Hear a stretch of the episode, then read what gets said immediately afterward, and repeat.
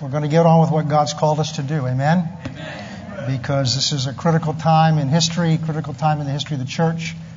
And uh, I really like what Pastor Michael talked about finishing the race. I was watching, haven't watched much of the Olympics, but I watched one thing last night we did, which was the, um, the 10,000 meter race. I can't imagine that. It's a little over six miles. And they featured one of the runners beforehand, the, the English runner, and um, I watched him because they were talking about him throughout this whole race that went on, I don't remember, 20 some minutes or so. And uh, I was t- telling my wife, I don't know that I could have run 25 yards at the pace that they ran 10,000 meters. And uh, he was back in the pack, and one of the runners that has won it several times was in front and set the pace, and it looked like there was just no way. But he was pacing himself. He knew just what he was doing. He was making sure he was in the right position so at the right time he was conserving his energy. He knew just how much energy to conserve and just when to make his move. And it, just as they came around that for the last lap and were and he was still still back, he just suddenly turned it on. He and the American that he trained with suddenly turned it on and pulled away. And I just could think about as Pastor Michael was talking, that's such a vivid example. Because if you looked at the middle of the race, he was back in the pack. If you looked at just a lap or so to go, he was like fourth or fifth. But he ended up first. So don't measure where you're going to be by where you are now. If you feel as if you're way out front doing great, don't measure where you're going to finish by where you are now. There's still work to do. If you feel like you're back in the pack, don't measure where you are, don't measure where you'll be by where you are now. It's, it's the Bible talks so much about endurance, so much, so much about he who overcomes. And so therefore, that means we're in this for the long haul. Is that right? So we need to have endurance. And the key to it is just don't quit. Just don't quit. Don't get discouraged. Don't quit. The, the temptation to do that will come many times. Just don't do it. Pastor Sam used to say, what you do is you just tie a rope, knot at the end of the rope and hang on. and God will get you there. Well, that's part of what we're going to talk about this morning. Let's pray. Father, we thank you so much for your goodness and your grace and your faithfulness to us. And we just trust you today. We may not understand everything that's going on in our lives or around us. We may not like everything that's going on in our lives or around us, but we know this much. You love us. We know this much that Jesus Christ died for us. We know this much that our faith and our confidence is in Him. We thank you that you've given us your word. Your word tells us that in the end, if we'll endure, we win. In the end, if we endure, there's an inheritance that's laid up for us. And that we're to take our eyes and, and set our eyes not on the things of this world, but to lift our eyes up and set our eyes on the kingdom of God and on the kingdom of heaven. For that is our reward, that is our goal. And we thank you, Father, for the vision that you give us of what is to come and the strength that you give us today to endure and to, and to persevere. And we just praise you and we thank you for it. We last turn to your word now and trust in the anointing that's upon your word and the anointing that's here today to minister to us exactly what we need to hear. In Jesus' precious name, amen. Matthew chapter 4. We're going to continue to talk about God's calling for our life. We started in John 15, verse 16, which Jesus said, You didn't choose me, I chose you and ordained you that you should bear fruit and that your fruit should remain. So what we've talked about is that He chose us. We spent time looking over what it means that He chose us, and we're not even going to go back and look at that. And then we began to look at what did He choose us to do. And we started in Matthew 4 here. We're going to read through this and then look at some other verses here. Matthew 4:18 and Jesus walking by the sea of Galilee. We're looking here at the example or instance of where Jesus actually chose four of his disciples. Jesus, walking by the Sea of Galilee, saw two brothers, Simon called Peter, and Andrew his brother, casting a net into the sea, for they were fishermen. That's going to become important to us. And he said to them, Follow me. And that's what we've spent a few weeks on. It was interesting because when uh, Pastor John Angelina was here and filled in for me two weeks ago, in essence, that's what he talked about, following him. And I didn't tell him what I was teaching, doing with you, and he didn't ask, though it was the Spirit of God. And I knew he was supposed to be here for that service. Amen. Follow me, and I will make you fishers of men. We've talked about what it means to follow him. And we're not going to go back over all of that, but, but notice what they did. It says, and they immediately they left their nets and followed him. Going on from there, he saw two other brothers, James the son of Zebedee, and John his brother in a boat with Zebedee their father, mending their nets, and he called them, and immediately they left their boat and their father, and they followed him.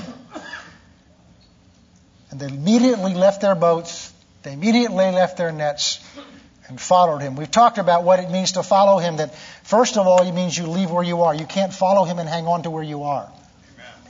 And whatever that may mean for you, it may mean, in my case, it meant my job. It may mean family. It may mean relationships. It may mean things in your life. Whatever it is that you've based your life on, that's been based your importance on, that's based your well-being on, that you've relied on, he says, no, in order to follow me, you've got to let go of all of that, and I've got to be your source of all that for you. And we've talked about that before. What we're going to begin to talk about this morning is what is it he's called us to follow him to do? Where are we going in following him? Well, the answer is in this verse, in verse 19. Follow me, and I will make you fishers of men. I mean, where we're headed to is this is still, we're, we're, we're getting into the vision that God's given us. And the vision is to make us into fishers of men. That's the purpose of your life. When God, when I was saved, I was a lawyer practicing law in Boston in a large firm. One of the first things that God got through to me is my purpose of my life was not to be a lawyer. The purpose of my life was to fulfill His call. The profession of law is what provided the means for taking care of my family at that time, and then God's obviously changed it to do other things. The reason I could let go of that so easily is because I had my mind had become renewed to the fact that the purpose of my life was not being a lawyer or making money. The purpose of my life was following Him. You know, following Him meant leaving that and going to Tulsa, Oklahoma. I didn't even know where it was. I had the typical Easterners prejudice I thought it was somewhere way out west. It was some little hick town somewhere. And when I got out there, I was very amazed and very impressed with what God was actually doing somewhere else besides New England, and discovered that that. Um, uh, but I did that. I was able to do that because I had come to the place in my walk with God where my purpose was to follow Him wherever that took me, and not hang on to what I knew and what was familiar to me. Now, just because you've done that once doesn't mean it's not a challenge to do it over and over again. And I still today get challenged in that in some areas in my life. But the goal is to make them fishers of men. So he was going to take something that they were familiar with. They understood fishing. That's what they'd been raised in a fishing village. I'm sure that their, fa- their father, we know, was a fisherman. I'm sure their grandfather, their great grandfather. I'm sure there were generations of fishermen that were from their family and that they had they, they so they had grown up with this as a tradition they'd grown up with this as experience i'm sure even as a small boy that they were went out on the boats with their fathers and helped pull in the nets that they worked on the nets as young boys and young men so this was something that was instilled in them and Jesus is trying to get their attention. He says, I'm going to take you from where you are, what you know, and where you have been, and I'm going to change you into something that's valuable for the kingdom of God. That's my purpose. Whereas your purpose has been to catch fish for your livelihood, I'm now going to change the purpose of your life into my purpose. And it's to catch men and women. It's to, it's to save souls, to rescue them out of the kingdom of darkness so that I can transfer them into the kingdom of light. And that's what the purpose of our life is. And I was prepared to get into that this morning about being fishers of men. But there were several words that jumped off the page at me. Every word of this Bible is important. And some of the times we miss important things because we're, we're, we read it too quickly and we, we jump over, and you've heard me talk about this so often, the little words. The little words can be so powerful if we just spend the time and slow down. It's one of the things that God's done with me through this time of recovering from surgery is to slow me down. Because there wasn't a whole lot I could do other than to sit out on my deck with my Bible and to listen to things and to read my word and, and, and just to, to meditate and allow God to speak to me. And little words. And there's a phrase in here that I was going to just kind of skip over that jumped out at me this day. He says, verse 19, follow me and I will make you fishers of men. And that went off in me. These men had been trained to catch fish. They had tremendous experience in catching fish. And Jesus wanted to use what they were good at, what they were trained in, what they had experience in, but to use it for His purposes. Okay? Thank you. But to use them for His purposes. So often, what we do is, and I'll read something to you a little later on, is we look at people, we look at ourselves, we look at our abilities, and we say, you know, this would make that person would make a great Christian, or God's obviously going to use my talent and my ability. And Moses is a great example of that. God had called Moses to be the deliverer of his people from the bondage that was in Egypt. Moses was born with that call and that purpose on his life. God rescued him from, from Pharaoh's plan to destroy all the, all the young males because Pharaoh knew, had heard, there was prophecies that there was going to be a deliverer coming. So just as with Jesus, and we've talked this before, Satan tried to destroy his life so that he couldn't, God couldn't use him to be the deliverer for the people. And, and so, and God rescues him. He ends up being, becoming the, da- the son of Pharaoh's daughter. So he is raised in Pharaoh's court.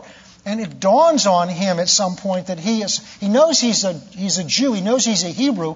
First of all, because every Jewish male back, even back then, was circumcised on the eighth day. So he'd been circumcised and the, the, the, the, the Egyptians were not. Secondly, he was raised by his mother. He was nursed by his natural mother. So he knew he was a Hebrew, and I'm sure the Bible doesn't say so, but I'm sure he must have put two and two together and said, Look, I, I know there's a deliverer. God, I've been put in this position of unique opportunity. To, and it's obvious that that's the purpose that God's put me here is to deliver. So he's given me all this favor. He's trained me to be Pharaoh's replacement. He was being groomed to be Pharaoh's replacement. So it must have seemed obvious to him this is how God's going to use me. He's going to take my experience, he's going to take my training, and he's going to use it to deliver his people. So that's where his confidence was. And of course, one day he's out visiting his people. And you know the story, I'm going to shorten it down, but basically, the second day he comes back out and, and he sees two uh, Hebrews fighting. He tries to break it up. And then they say, you know, are you going to kill us the way you killed the Egyptian guard the day before? And he says, well, I'm here to deliver you. And they're not ready to go. And now he flees. And he ends up out hiding from Pharaoh in the middle of the desert for 40 years. You know, in 40 years, you could get discouraged. Just might get discouraged once or twice. You might get discouraged in 40 months, 40 weeks, 40 days, 40 hours. When it doesn't seem, not only does it not seem it's going to come to pass, it seems like you're going the other direction, and there's nothing around you that gives you any hope or any evidence that it's going to come about. Oh, this is, I, I need to hear this this morning.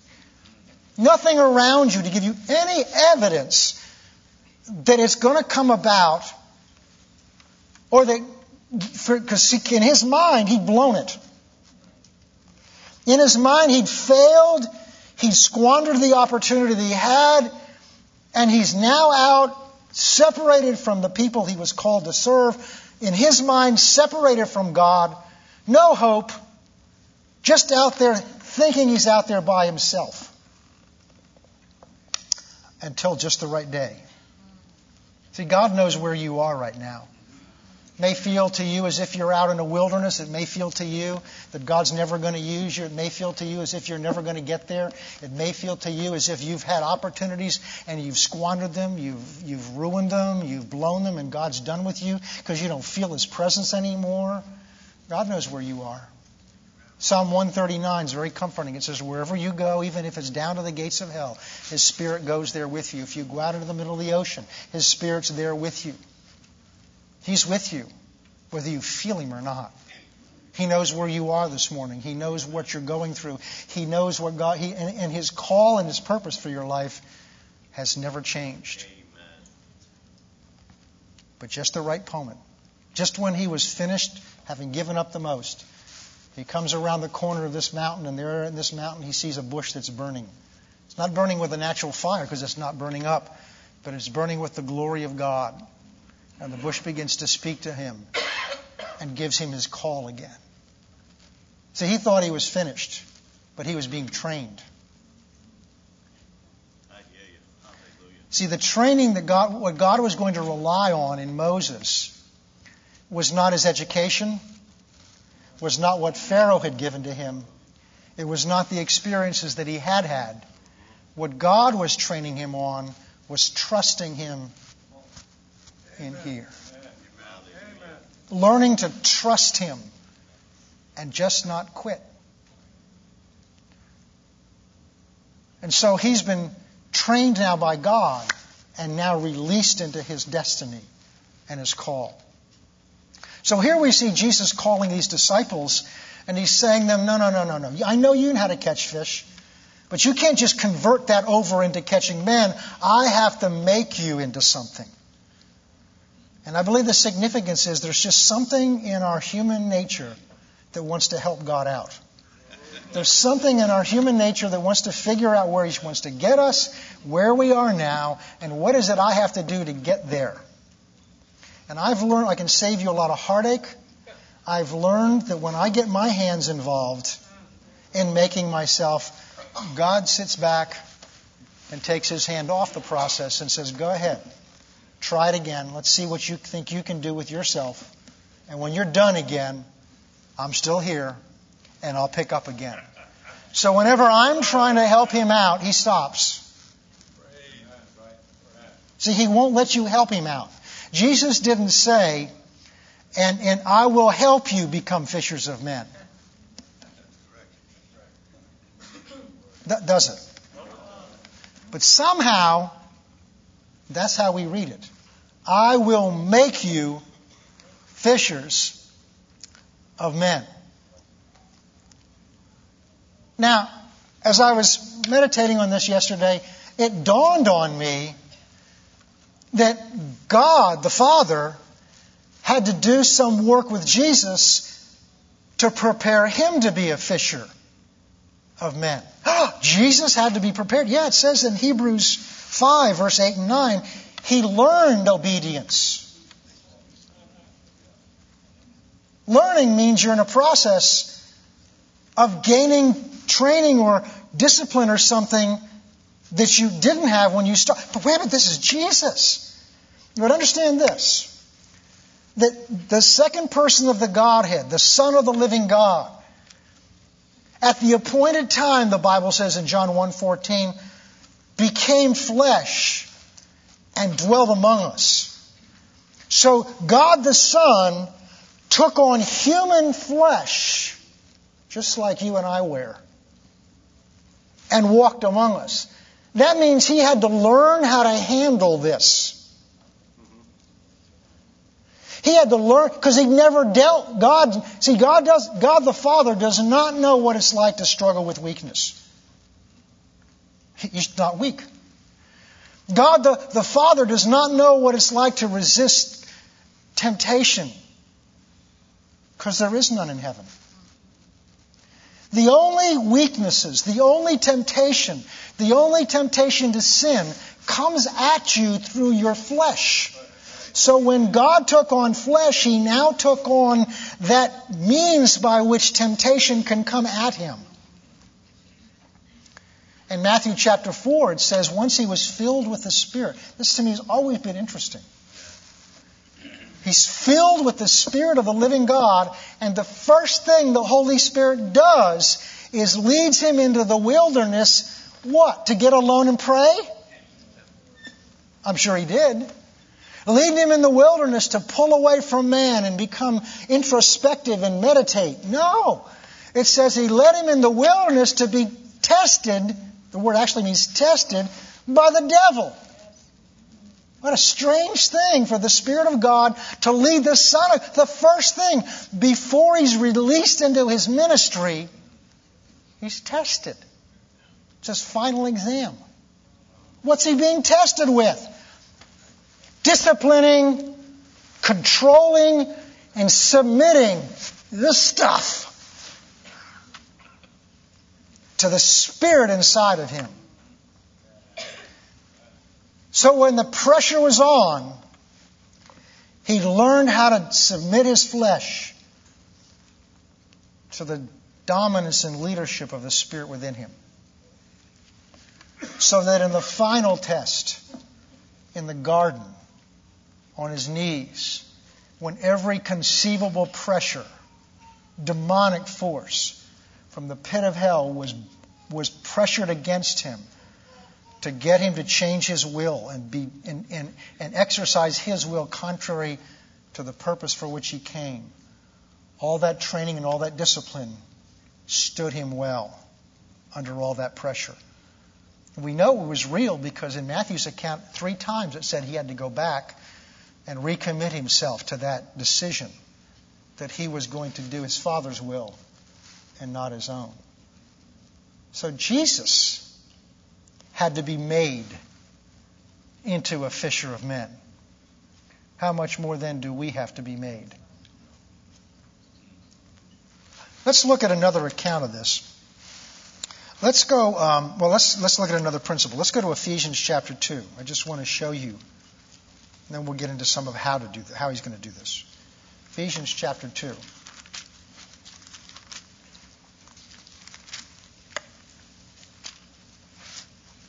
Very familiar verse. We're just going to read verse 10. For we are his workmanship now, verse 8 says, For by grace you've been saved through faith, and that not of yourself, it's a gift of God. So we've been saved by His grace. We are His workmanship, not yours. Not your spouses, not your parents. They have input. But we are His workmanship, created in Christ Jesus for good works. That's the calling that we have, which God prepared beforehand that we should walk in them. But in order to walk in them, we must recognize we are His workmanship. Philippians 2:13 says he is at work in us both to will and to do his good pleasure. If you're struggling with your will, turn it over to him.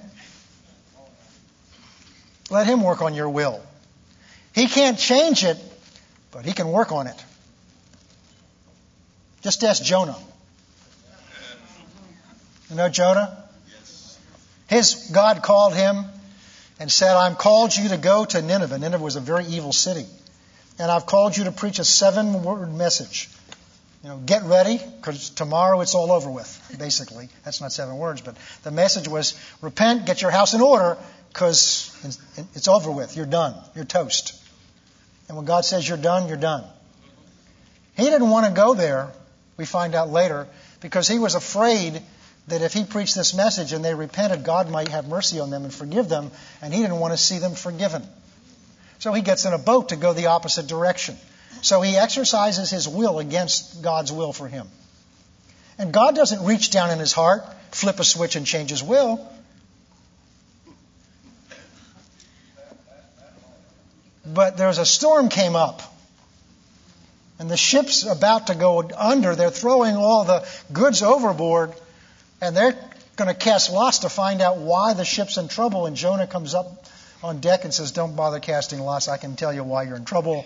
It's because I'm on board. And it's not just because I'm on board. I'm running away from God. And so they threw him overboard. Now, oh, this is good. You may feel as if you've been thrown overboard in the middle of a storm. And again, here he is. He's failed God. He's blown his opportunity. He's now ready to change his mind, and he's now in the middle of the ocean in a storm at night. But a great fish comes and swallows him up. You may feel like you've been swallowed by a great fish. Now, that doesn't appear to be progress here. But keep in mind, in the middle of the ocean, this is the Mediterranean Sea. At night, there are other things in the ocean besides Jonah.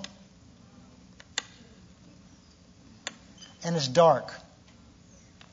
Those other things may also want to swallow Jonah, but they may do it piece by piece. So God brings a fish along that swallows him whole. That's God's fish motel.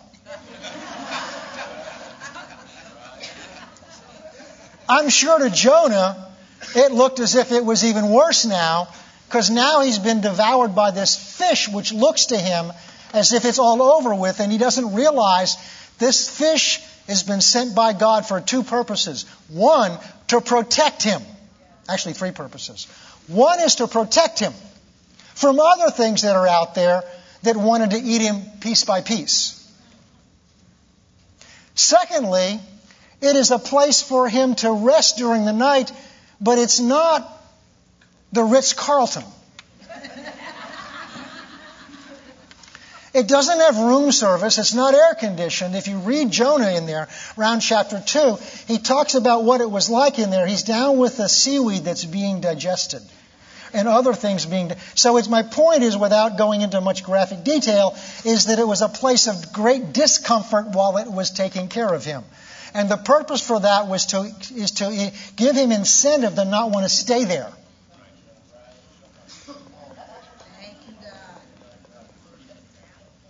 See, God will work things in your life to rescue you and to teach you, but they may not be the most comfortable place because if it's comfortable, He knows us. Our flesh wants to stay where things are comfortable.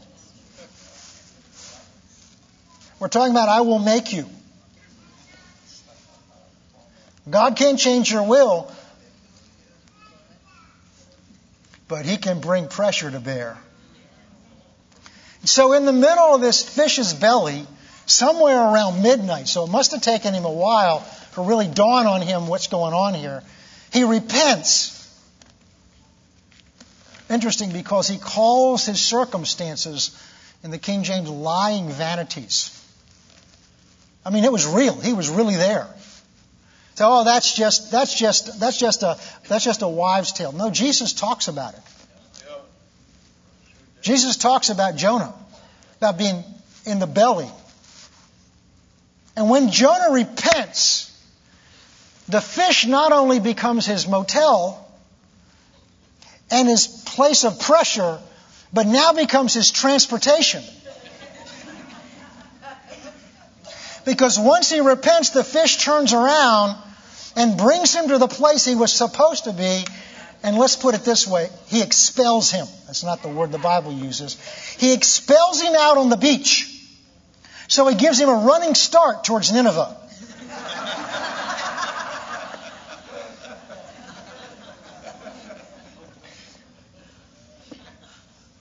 Now, I'm going to tell you something that I'm going to tell you ahead of time.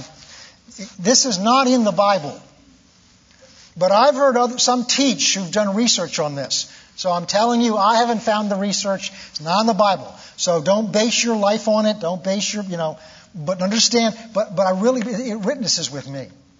I mean, he spent this time in the belly of the fish. That's going to affect his clothing. That's going to affect his skin. And he was expelled out on the beach. He goes, so he is bleached out. Somewhere I've read that there had been a, a tradition among the Ninevites that their god Dothan was going to come visit them all white. So this prophet of God shows up, clothes bleached out, preaching repentance. And of course, the story is that they repent. I mention the story because here again is an example of somebody that God, in this case, he was, he was fished of, instead of being a fisher of men, he was caught by a fish. But the point is, he had a call on his life that he was not willing to fulfill. And God didn't quit on him. God was at work around him in his case, both to will and to do his good pleasure. I'm not encouraging being stubborn. Don't have to. We tend to do that on our own. But encourage you that God is at work in you. We need to let Him work. We've got to recognize that we cannot do this work ourselves. In fact, we really can't even contribute very much to it. Well, there's a part we have to play I'll talk about in a few minutes. See, when we do the work,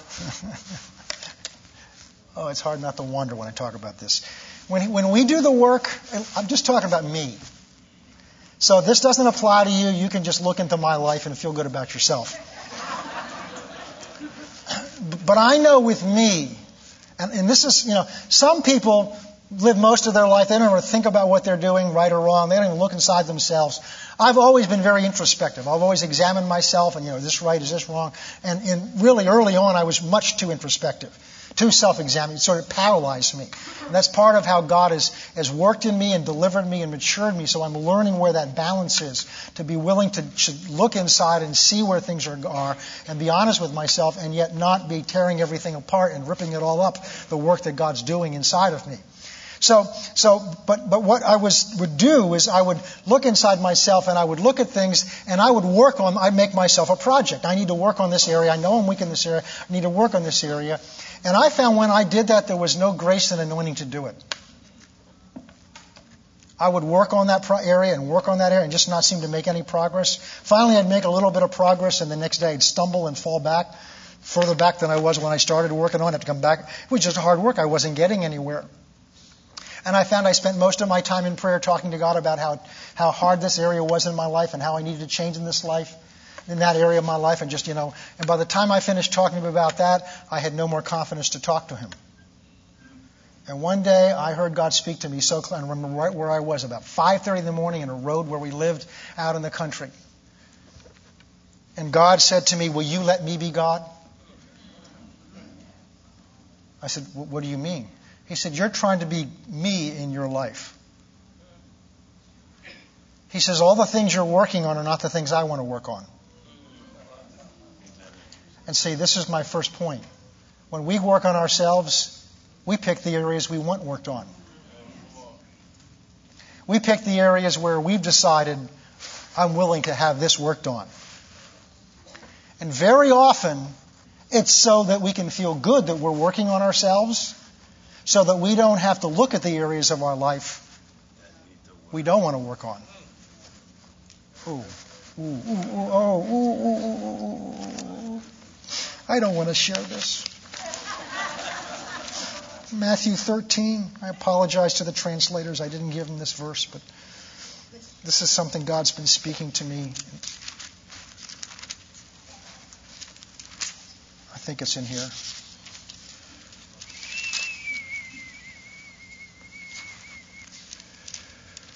Yeah. Hmm. Hmm. Pastor Ray talked about this last week about sowing seed and the good seed and the bad seed. We're going to look in verse 13. He's just taught them the parable of the sower. Therefore, I speak to them in parables because seeing they don't see, hearing they don't hear, nor that they understand. In them, the prophecy of Isaiah is fulfilled. And this, the Lord showed this to me this week. Hearing you will not hear, nor shall you understand, and seeing you will not see, nor perceive, for the hearts of this people have grown dull, and their ears are hard of hearing. And their eyes they have closed, lest they should see with their eyes and hear with their ears, lest they should understand with their hearts and turn, and I should heal them or make them whole. I was looking at this in Isaiah where he's quoting from. And it's a verse that's always troubled me. What he's saying here is that my people will see, but they won't understand. They'll hear, but they won't perceive. Because their hearts have become hard and dull.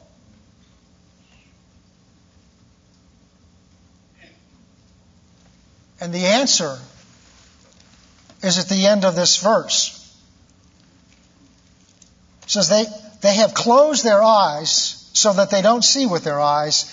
They've closed their ears so they don't hear with their ears, lest they should understand then their heart should turn and I should heal or save them. The Lord spoke to me. He says, What this means is that they've purposely closed their eyes so they don't see. And they purposely close their ears so they don't hear. Because if they see and they hear, they know they'll be accountable to change. It's like a child that's about to be corrected for something. It sits there and goes, they don't want to hear it. Because if they hear it, now they're going to be responsible to do something about it. So, one of the things, I'm just talking about me. One of the things that I've done in the past is make myself busy fixing myself up so that God will be pleased with the work I'm doing, really, so that I, He won't have the opportunity to speak to me about those areas that He wants to speak to me about. I mean, we can be very tricky. We can be very subtle about the, especially the inner things. Say, what kind of things would God want to talk to me about that I don't want to talk about? Pride, vanity, the inner attitudes of the heart. They're much more important to God often than the things that we're looking at and saying, well, I'm not doing this, I'm not doing that, I'm not doing this. The inner attitudes of the heart that are so, so critical. Things that separate us from that intimacy with God, that intimacy with the Lord. Those are the things that He's after. And it's only when the Holy Spirit begins to shine His light. So I'm learning to let Him do that. and He is good at that. On the way in today, I we got out on the on the road on the way in, and I realized I forgot a handkerchief today. And I know that when it's Wednesday night. I I needed it, so I said to my wife, "Well, we, there's time. I need to go back." And I didn't tell her this. As I turned the corner to our house, there's a sign there. I don't remember what was on the sign, but God spoke to me about an attitude of my heart right then. I wasn't asking Him, I wasn't in prayer. But see, this, now I'm accountable for that. Now I've got to acknowledge to Him, all right, there's something, there's an attitude in me that I didn't see was in there before. There's a reason for something that's I've been working on it. That's been I've been working. There you go. There's been a reason for something that's been that, that's that's happened, and it's it, that I, that God's trying to shine a light on because He's trying to bring me up to a place of maturity. He's trying to bring me up to a place of faith. Trying to bring me to a place. He's showing my why. Really showing me why something wasn't working. Oh, I don't want to show that. Actually, what he was doing is bringing Wednesday night's message back to me and showing where I'm not doing what I'm preaching.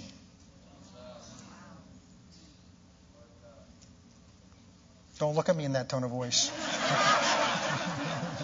Because you're probably not doing it either. My point is this very subtle. But when you open yourself up and allow Him to work in you, He is, He's not going to take months to do it. He's not going to take months to do it. Now let's go to Luke chapter. see if that's what's in my notes. Get past true confessions here. Let's go to Luke chapter 5. And what we're going to see is a, a little fuller account of Jesus calling Peter and Andrew and James and John. And I never saw this before. Getting ready yesterday and something came up and I needed to take time away from my study and do take my wife somewhere that was very, rather important. And while we're sitting there, and you know, my mind thinks, well, I need to be home studying. The Lord dropped this in me. See, he, He'll meet you where you are. Luke chapter 5. So it was that a multitude pressed around him to hear the word of God. So he stood by the lake of Gennesaret and he saw two boats standing by the lake, but the fishermen had gone out of them and had, were washing their nets. Why? Because they fished at nights. Now, the way they fished was they didn't stand on the shore, you know, with a rod and reel or a fly rod or whatever. They went out with boats and they threw nets, and they often had a series of boats, and they would string the nets between the boats, and then they would basically trawl with those nets. And then they would come to the end and they would pull the nets up and pull out the fish that they wanted to keep and throw out what they didn't want to keep. And that was the process of fishing that Jesus is referring to there. And so that's what this, these do. But they do this at, at night. So they've been out all night and they've come back and we're going to see they didn't catch anything. So they brought their boats ashore. They pulled the nets out. They washed them. They're cleaning them. And that's when Jesus comes to them. He got into one of the boats, which was Simon's, and asked him to put out a little bit from the land. And he sat down and taught the multitudes from the boat. Oh, that's good. There's good scripture for sitting down to teach. Okay, I feel better now. Okay.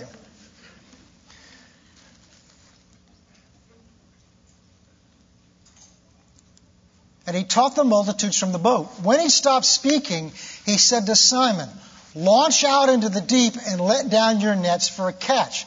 Now, I've heard this taught, and I may have taught it myself, that he was going to reward them now for the using their boats. But what I saw yesterday, and that may be true, was something far more important. Simon answered, because what he's going to do is he's going to begin to make them fishers of men. He's going to train them in something here. Launch out into the deep and let down your nets for a catch. But Simon answered and said to him, Master, we've toiled all night and caught nothing. So we've been, we've taken all of our experience, all of our training, and we have caught nothing.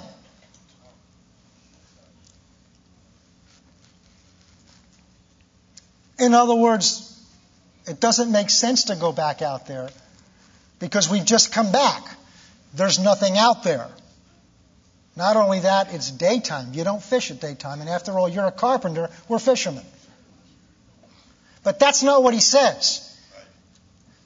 He says, Master, we've taught, we've caught, been out there all night. We've worked. Oh, look at this.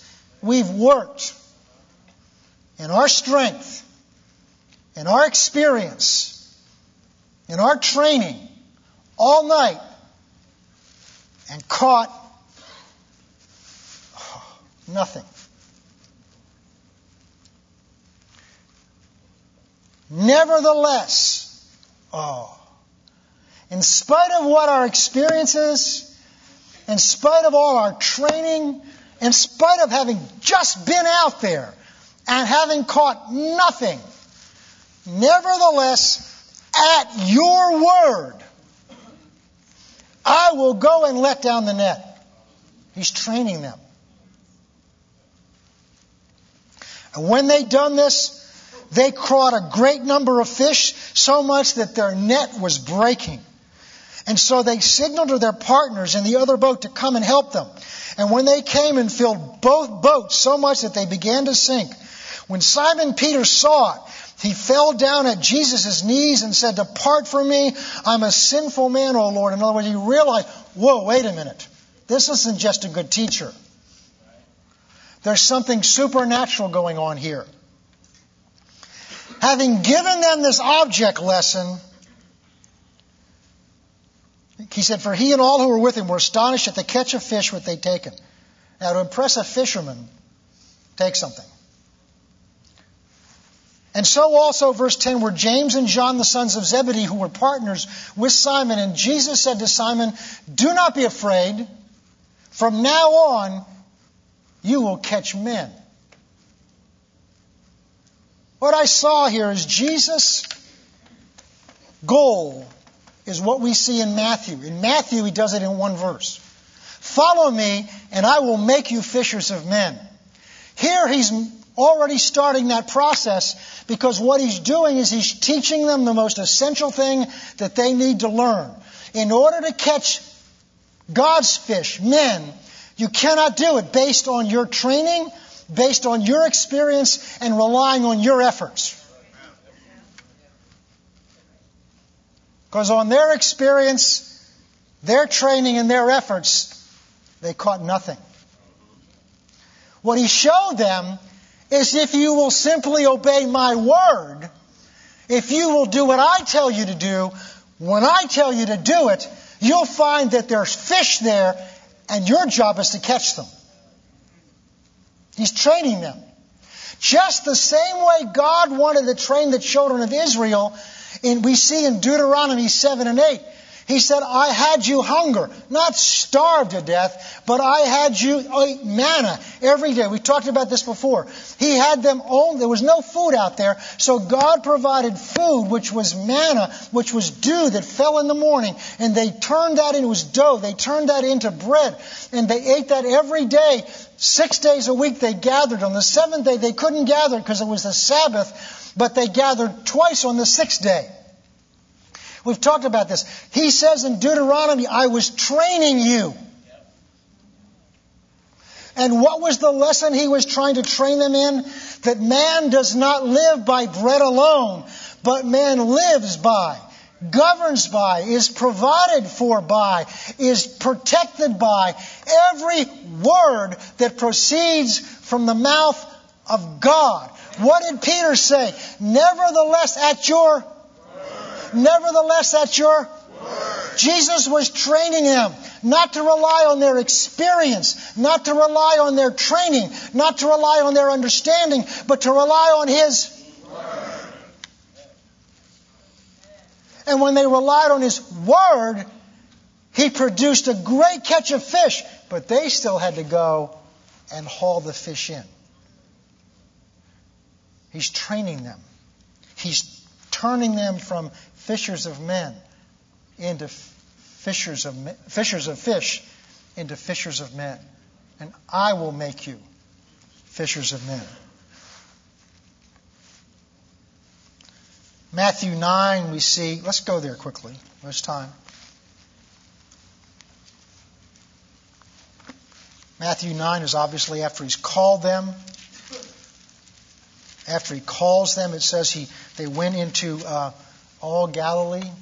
Well, they, he preaches to them the Sermon on the Mount, and then we see he heals a number of people, preaches some more messages, and then we're going to pick in 935 at the end there. And Jesus went about all the cities and villages, teaching in their synagogues and preaching the gospel of the kingdom, and healing every sickness and every disease among the people. And when he saw the multitudes, he was moved with compassion for them because they were weary and scattered like sheep having no shepherd.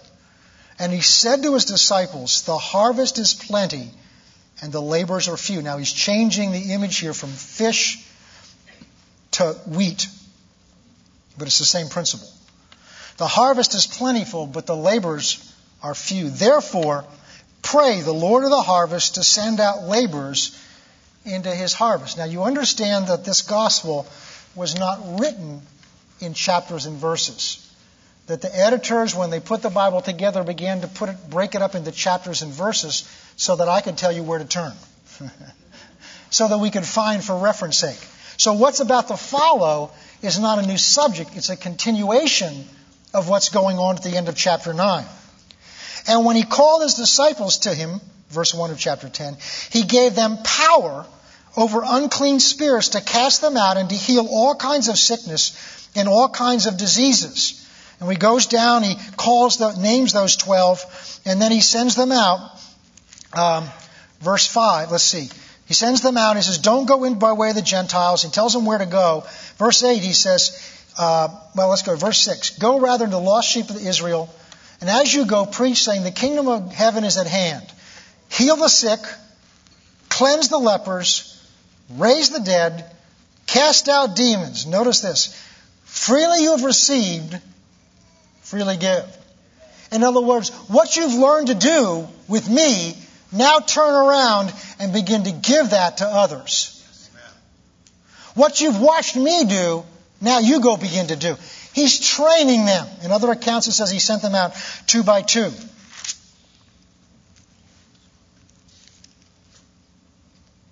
Now, chapter 11 begins Now it came to pass when he'd finished commanding his 12 disciples, they departed there to each teach and preach in their cities. Let's go to Luke 9.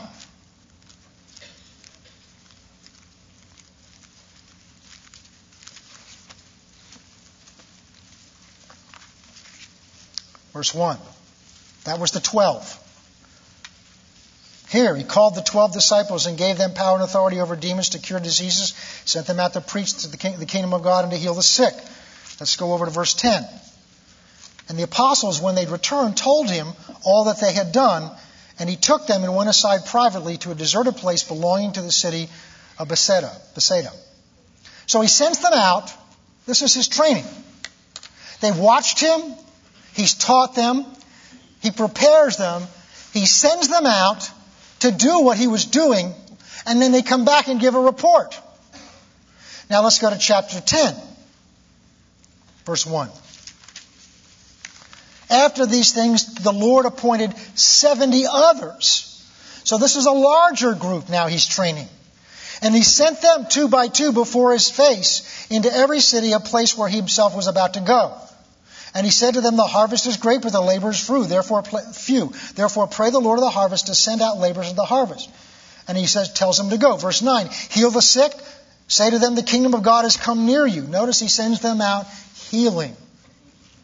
Interesting to go through the gospel and notice every time Jesus talks about the kingdom of God and then talks about healing. He's explaining to them and demonstrating to them what the kingdom of heaven, what the kingdom of God is like. Now let's go over to verse 17. Luke 10 17. And the 70 returned with joy, saying, Lord, even the demons are subject to us in your name. And that's when he goes on to say, That's neat. I'm not too impressed with that. I saw Satan fall like lightning from heaven. Rejoice instead in this, that your names are written in the Lamb's book of life. Okay. I want to read something to you out of a devotion that I read regularly. And then I'll give you some closing comments about what we are to do, because there is a role we are to play. This was in um, yesterday's. I read uh, almost every day Oswald Chambers' uh, My Utmost for His Highest. This is August 4th, quoting Luke 18:31. Just listen to this the bravery of God in trusting us. Ever think about how brave God is to trust you? You say, but he's been unwise to choose me because there's nothing in me. I am not of any value. But that's why he chose you.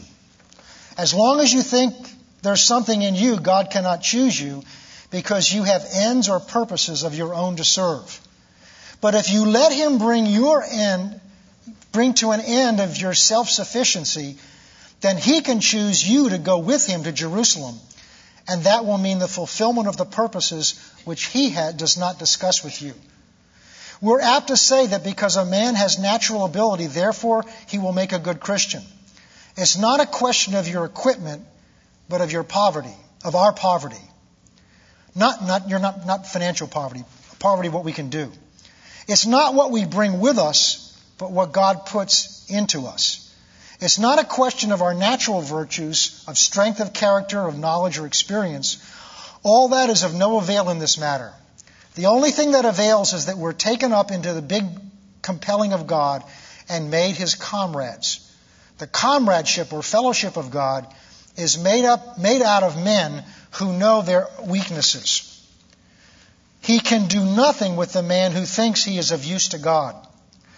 As Christians, we are not out for our own cause at all.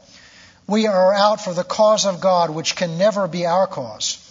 We do not know what God is after, but we have to obtain, maintain our relationship with Him no matter what happens. We must never allow anything to injure our relationship with God. If it gets injured, we must take the time to put it right. The main thing about Christianity is not the work that we do, but the relationship we maintain and the atmosphere produced by that relationship. That's all that God asks to look, us to look after. And the one thing that is being continually attacked is our trusting in Him. A couple of final comments here. Does that mean, therefore, that while God's at work, I just, you know, pack my suitcase and go to Florida and sit on the beach. Well, we might want to do that in this time of year. Is that man just, you know, go do what I want to do while God's having this work in me, and when He's done, He's just going to let me know? Well, obviously, no, that's not true. There's a part that we have to play. The first thing is notice he God's not going to start a project in you and then wait six months or six years to get involved with it. God wants to work in you all the time to produce His will and to change you into what He's called you to be. So, He will use situations in your life. So, the first thing we need to learn to do in order to allow God to work in our lives is to obey Him. it's amazing how often it comes back to that. Just do what He says do. I mean, after all, that's what got us all in trouble to begin with, wasn't it? It was because Adam didn't do what he was told to do. All this we deal with, all was caused because one man just did not obey God. That's it, that simple. In, in Romans chapter 5, it talks about the, the, the example of Adam's sin. See, Adam's sin was different than Eve's. Eve gave in to a temptation. Adam purposely disobeyed a known command. He rebelled against God by disobeying a known command. So, so often, what things come down to is just obeying God, doing what He said. So when God speaks to you about something, if you want to grow in Him and allow Him to work in you, you do what He says to do. Sometimes it's a little thing. It's like smile at somebody. Just somebody you want, and it may be somebody you don't like. He may tell you to go do something nice for somebody that's done something bad for you. I mean, Jesus tells us to do that in the Sermon on the Mount. Whatever it is in the situation, what He's showing you to do, or what you know this Word says to do, if you will do that, then, then you will take a further step down the road of God's working in you. But if all you do is sit in class and hear the instructions, but you don't do the homework,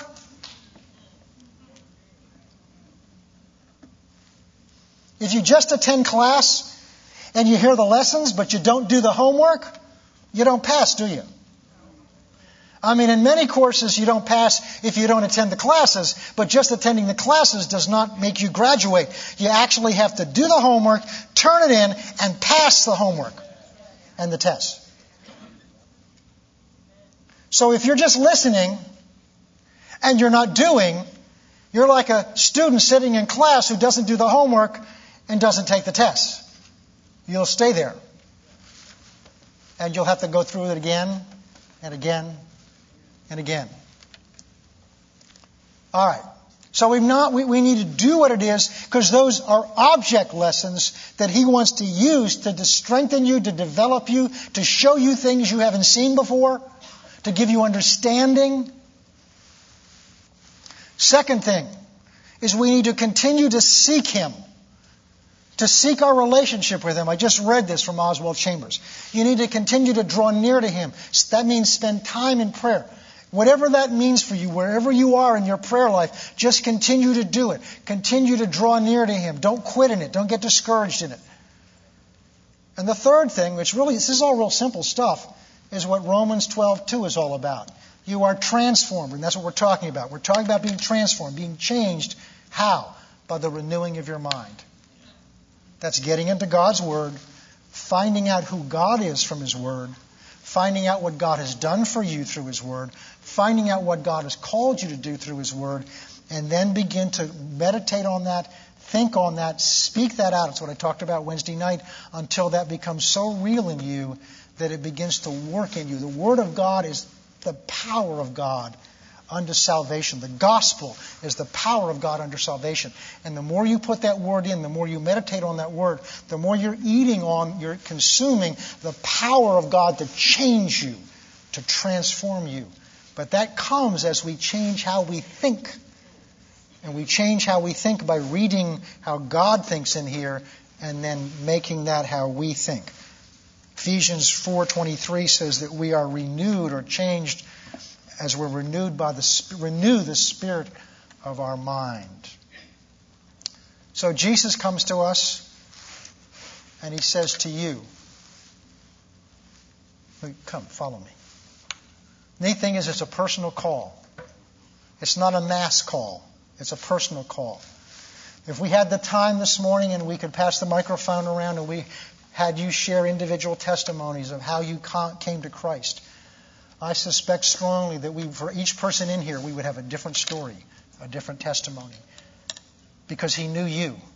He knew how to find you. He knew where to find you. Just as he knew where to find Peter and Andrew and James and John and what they would be doing when he found them. But when he found them, he called them to follow him personally. Not to join an organization, not to help him start a movement, but to follow him in a personal relationship with him. And he says, if you do that, here's my goal I'm going to change you. I'm going to be at work in you, changing you. You've tried to change yourself. You've tried to improve yourself. You've tried to make yourself something. I'm now going to be at work in you to change you. And here's what I want to change you into I want to take what you've done before and I want to change you into fishers of men. I want you to lift your vision up off of these scaly things that you've been catching and that have been the center of your life. And I want to lift your vision, vision up to see what I see. That what matters to me is what matters to you. What touches me is what touches you. The story we read, Jesus looked out over the city of Jerusalem and he was moved with compassion. For he saw them as sheep scattered without a shepherd. And he saw them as lost. He saw the lost. Understand today, while we're sitting in this nice, semi comfortable air conditioning on a hot Sunday morning, that there are literally millions of people out there in the greater Providence area that are out there lost. And many of them don't even know they're lost. They're just bumping along in life, having no idea that this day is one step closer to an eternity in a horrible eternal place called hell. That they're lost, they're separated from God, they're in this world without any hope, and they don't know it. And the Word of God teaches us that the heart of God breaks for them, longs for them, yearns for them, feels what they're going through just as He feels what you and I are going through. His heart is, is, is not complete until He has them. And you and I are here because He's called us to not stay where we are, but to become sensitive in the world and where God's placed us. In your office, in your assembly line, out and working on somebody's yard or somebody's house.